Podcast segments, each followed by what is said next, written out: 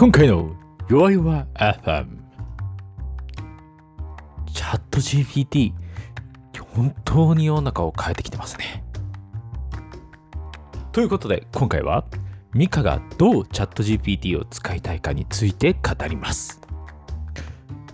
急速に発展しすぎてこの後の会話が1週間前のものになってしまっています。GPT-4 についての言及はありません。ご了承ください。本編まもなくスタート。番組購読を忘れずに。はい入りました。はい。さあ今日も明るく楽しくギョワイワイヘムやっていきたいと思います。さあ、はい。まず最初の話題から。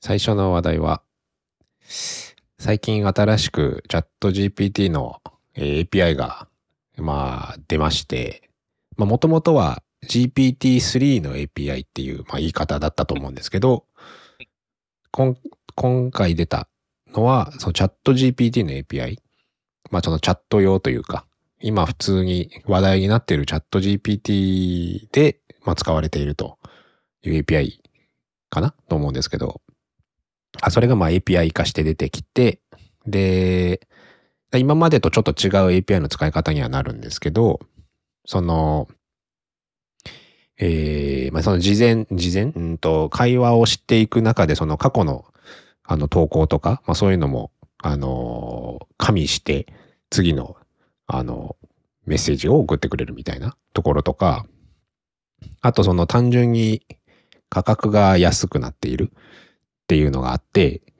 多分元の API の多分10分の1ぐらいの価格になる、なるので、そうなんですね。はいはいはい、はい。なのでシリから使ってたやつですよね。あ、そうですね。僕 Siri とか使ってたやつは、その、なんだっけ、なんかなんとかダヴィンチみたいなモデルを使ってるんですけど、それじゃなくて、その新しいやつを使えば、あ10分の1ぐらいで済むので、価格が。えー、はい。すごい、なので、そちらに切り替えて、今、あのーで、なんかもう最近は結構、仕事中でもよく使うようになって、ブラウザでいちいちやるのもちょっとめんどくさくなってきて、なんかどうやるのがいいかなって思ったんですけど、えっと、なんか最初に、この Slack のアプリとしてうんうん。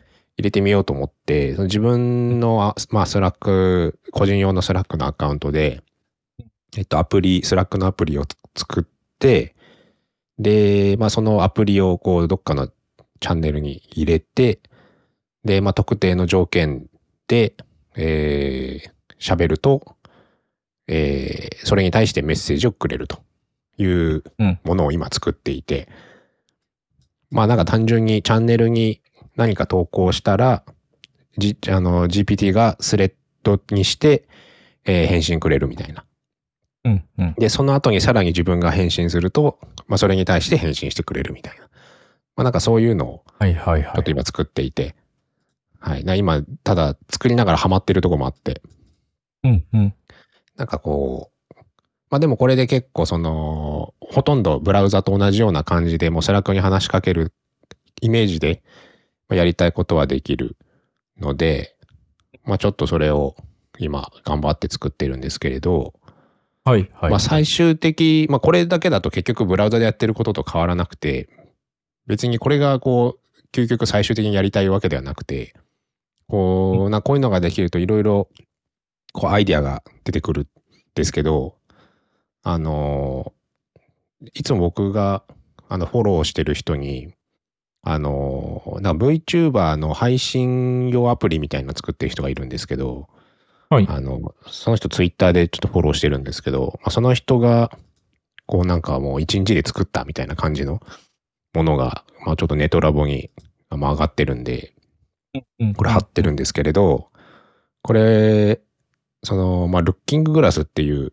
まあこう、なんですかね、ガラスの中に投影できるような、えっ、と、キャラクター、まあ 3D のキャラクターをこう投影できるみたいな、もうデバイスというか、まあ、物理的なものがあって、で、そこに、まあ、モデル、うんと、キャラクターがいて、で、そこに、えー声、声で自分が話しかけると、えーそのキャラクターが、まあ、話し、えー話してくれると。で、まあそこの話す内容っていうのは、まあ GP、チャット GPT の、まあ、API を使って返してくれると。いう、だから僕がもともとやってたその Siri で、Siri に話しかけて Siri が返してくれるっていうのを、まあより、あのー自分好みというか、もう横にいつもはい3いる 3D の可愛い女の子のキャラクターが会話をしてくれるというのをすぐ作っていて、いやこはいういうのやりたい、こういうのやりたいんだよなっていうのを、こう、思って、うんうん。ちょっと、こういうのができたらいいなって、思いますね。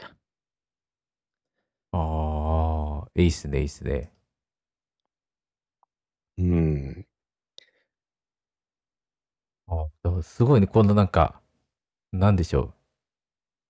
その、モデルというか、なんでしょう。はい動くモデルがあって、そこが、その子が喋ってるようにっていうのは本当すごいですね。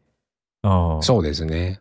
その、チャット GPT って自分が、チャット GPT がその話すこ文章自体に、文章自体を、まあ感情がどどういうものかっていうのを、まあ捉えることがもうできるんですよ。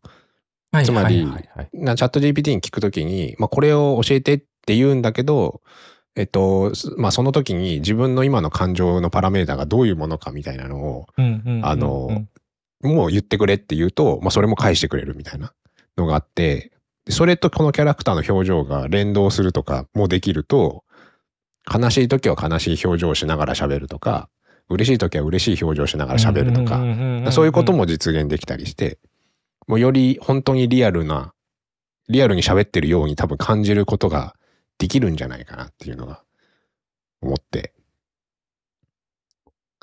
ちょっと楽しみうんですね。いやー、面白いな、そういうの。ああ。なんかもうリアルに、リアル彼女になるわけですね、もそうですね。う。うんうんうんうん。そういうのをちょっとね、実現したいなっていうのが、はい、今、ちょっと楽しみですね。こういう技術がどんどん発展していくのは。趣味っていうかそういうのでこうワクワクするような開発をできるっていうのがなんかすごいなと思いますね。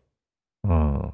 そうですね。だからこれが僕もこう、最初に開発者になりたいというか、かいもう開発者になりたいって思ったわけではなくて、単純にもともとこう iPhone3GS とか4が出たぐらいの時に、ああ、このアプリ、iPhone のアプリ作ってみたいみたいな、こういうのやってみたいっていうのがきっかけで、まあ、開発者になったみたいなところもあるんで、うん、うん。こういうのが、まあもう、それが最初のきっかけだったんですけど、今はまさにこういう、こういうのがその自分のやりたいもののきっかけになりますね。うん。第二次みたいな感じですね。ひとはい二つ目の波って感じです、僕の中では。うん。まあだからそんくらいのこういろいろこう変化をもたらすものですよね。このチャット GPT の変化っていうのはですね。はい。もうだってもう、なんでしょう。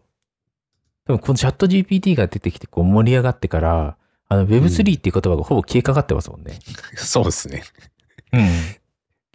消えてます、ね。もはやあったあったみたいな感じのこう、うん。雰囲気すら感じているので、多分そんくらいのインパクトはやっぱありますよね。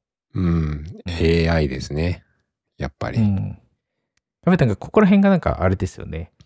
あの、Web3 って結構、何でしょう、みんながぼかして、こう、具体的なものが一切なかったじゃないですか。うんうんううん。ん。ただチャット GPT はもうそのもの自体がこうね、やっぱり、うんあの、ものとしてあるっていうところがやっぱりインパクトの差っていうところになるのかなっていうのはちょっと思いますね。そうですね。うん。うん。ここがね、んなんかあの、直近の話でちょっと脱線しちゃいますけど、はい。あのー、えー TDD じゃなくて DHH だ。えー、ごめんなさい、全然違うものになっちゃった。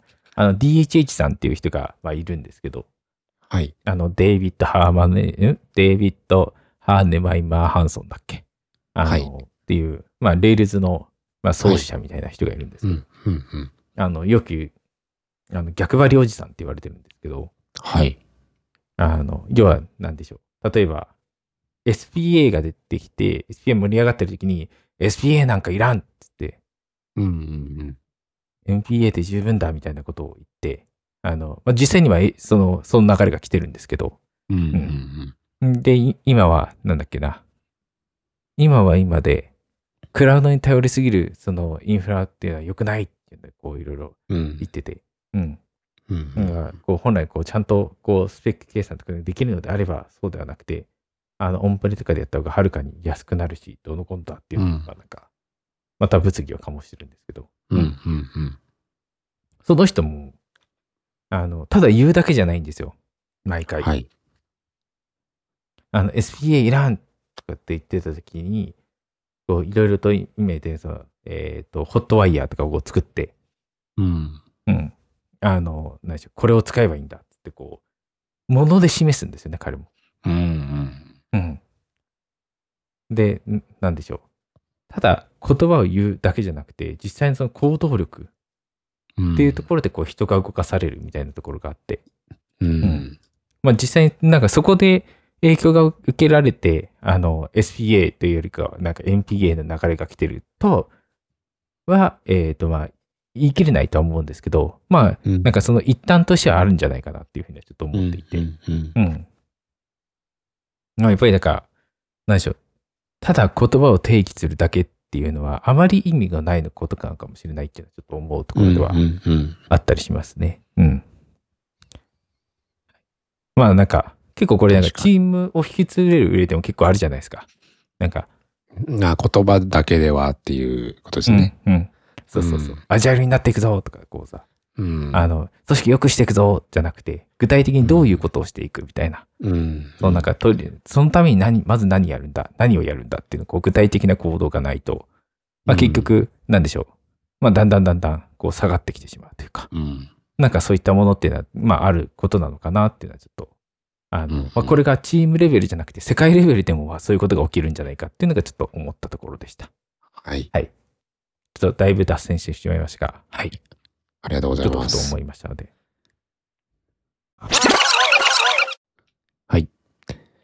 で、えーもう一つの話は、えー確定申告の話で、もう、もうすぐ終わる。まあこれが流れる頃には、まあ、残り1日か2日みたいな感じになってるかもしれないんですけど、ああ、そう。えーっと、あ、違うな。これ流れる頃には終わってるな。終わってますね。えーっと、多分確定申20告。日ぐらいかなに20なんですよね。はい。はい。えーっと、先日、えー確定申告を、あの、してきまして、はいしてきましてと言っても、あの、自分の家でやっただけなんですけれど、うんえーっと、e-tax で、まあ、全部やりましたと。で、今回は、今回はというか、あの、僕はその、ふるさと納税を今回、えっと、10箇所以上やったんですね。すごい。ではい。はい。なので、あの、ふるさと納税の、えーワンストップなんとかってやつは、まあ、適用できないんですね。その 5, 5件までなので、あれは。はいはいはい。そそうの条件超えてきたんだ。はいはい、はい。超えて、面白い。もともと、もともと確定申告する予定だったので、あの、まあ、10件買っちゃ、買っちゃおうと思って、うん、その、まあ、楽天買い回りとか合わせて、まあ、やっていたんですけれど、で、まあ、その時にですね、その e-tax するときに、えー今は、その、マイ、マイナポータルと、えっ、と、まあ、その、ふるさと納税の、まあ、サービス、例えば僕だと楽天ふるさと納税っていうサービスを、えー連携するっていう機能がありまして、マイナポータルと、その楽天、あ、楽、まあちょっと厳密に言うと違うな。楽天ふるさと納税とその間にもう一個噛んでるんですけど、まあとにかくマイナ、マイナポータルと連携することで、えっ、と、何も用意しなくても、えーなんかポチポチっとしとくだけで、e-tax で確定申告するときに、えーふるさと納税の情報を全部、えー読み込んでくれるという、まあ、仕組みがありますと。で、その仕組みを使おうと思ったんですが、なぜか手順通りに全部やっても、えーふるさと納税の情報がないと言われるという情報、状況に陥りまして、うん。でそれが何なのか分かんなくて、こういろいろツイッターとかを調べたら、あのーなんかそれをは解決した人がたまたまいて、うん。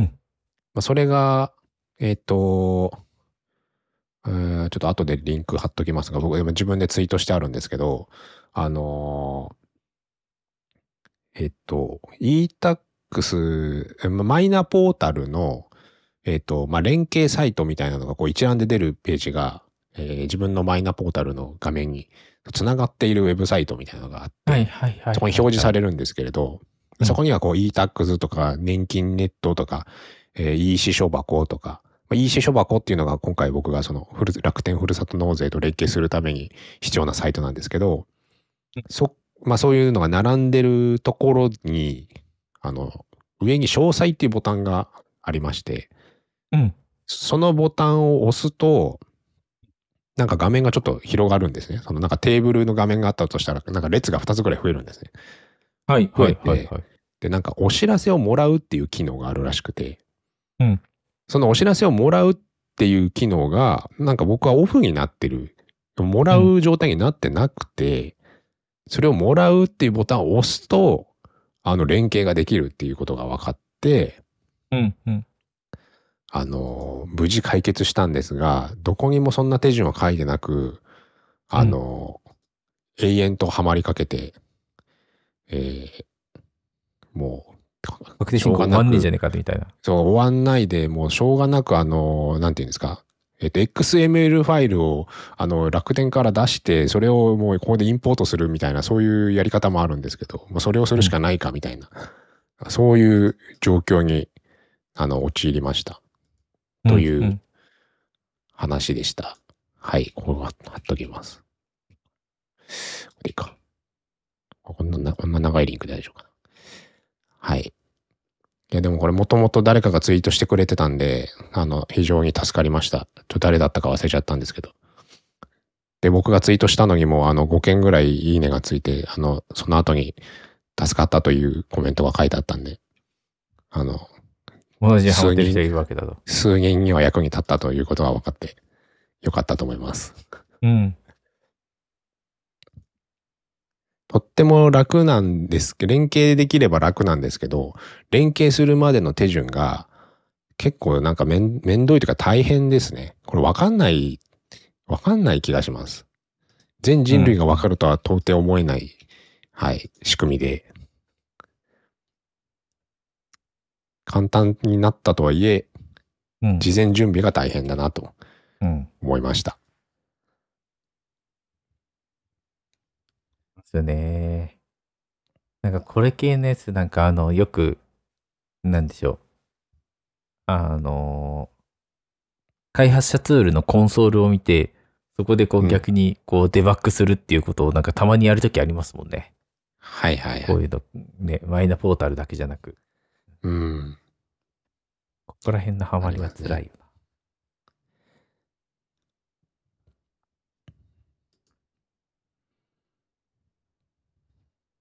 今回私も確定申告して、e 種子枠連携とかはなんかしたけど、結局そのデータ使ってんのか使ってないのかさわかんないな。いや、使ってないな。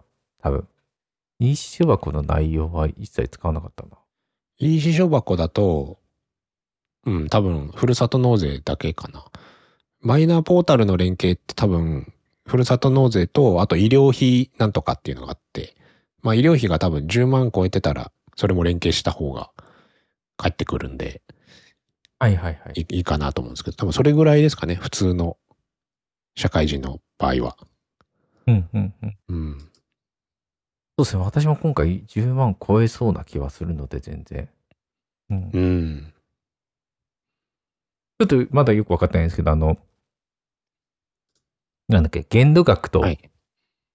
あの、あー医療費のこう、そのなんか、両方ともが使えるのか、そこよくわかってないですが、あれは多分2万、2万、2万、えっ、と、IT 店舗だったら2万ですかね？一月内に全部収まった高額医療費高だったら。うん、うん、うん。なんかそういうのは2万、まあ2万、最終的に戻ってくるから、まあそれを引いた分というか、実際にかかった分みたいなのがそのうん計算に入るっぽいですね。はいはい。うん。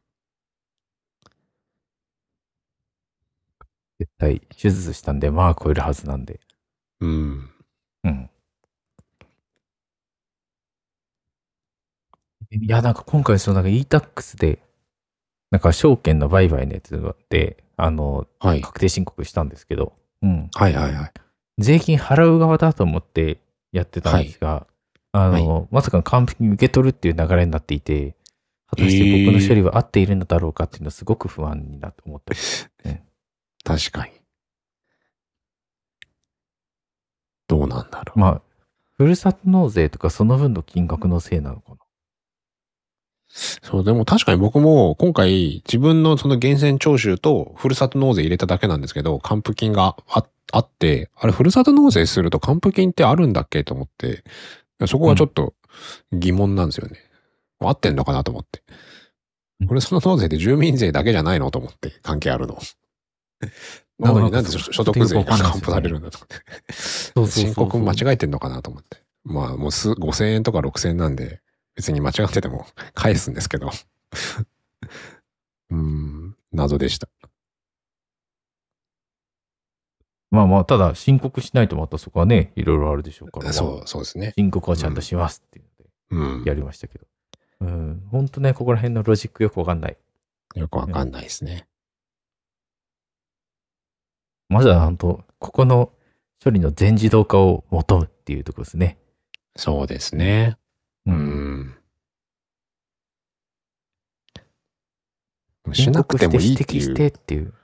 うん。な全部、そのデータはもう全部上げるから、申告なんかしなくてもそっち分かれよっていう話ですよね。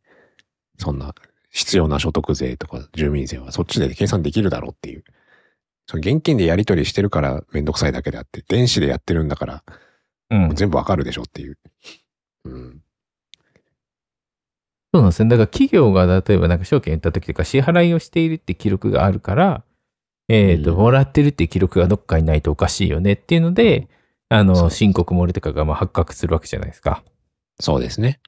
うんだもう全部、と全部が、はいそう、マイナポータルとかに連携すするっていう仕組みになって、なれば、もう全部そっちで仕事、計算できるわけなんで、うん。うん。うん。それで自動化できますけどね。そうそう。そういうのは申告いらなくないって。そうそう、そもそも。確定申告自体をは廃止してほしいですね。あって思いますね。このところは。うん。まあ、こんなところですかね。はい。はい。いやー、ちょっとそのチャット GPT ね、楽しみですね。うん。うん。頑張ります。ね、いろいろとそっちのところ試したいって思いながら、この前、チャット GPT プラスを契約してしまったんですけど、うん。おお。そう、なんか何か作って、こう、いろいろこう考えてる時間よりも、もうとりあえずもう使えるようにしてしまえっていうので、確かに。うん。確かにそうです。まあ、ただ結構月2000円って結構高いですからね。2000、2000じゃないか。20ドルで買うと実践もうちょっと高いか。うん。んそうですね。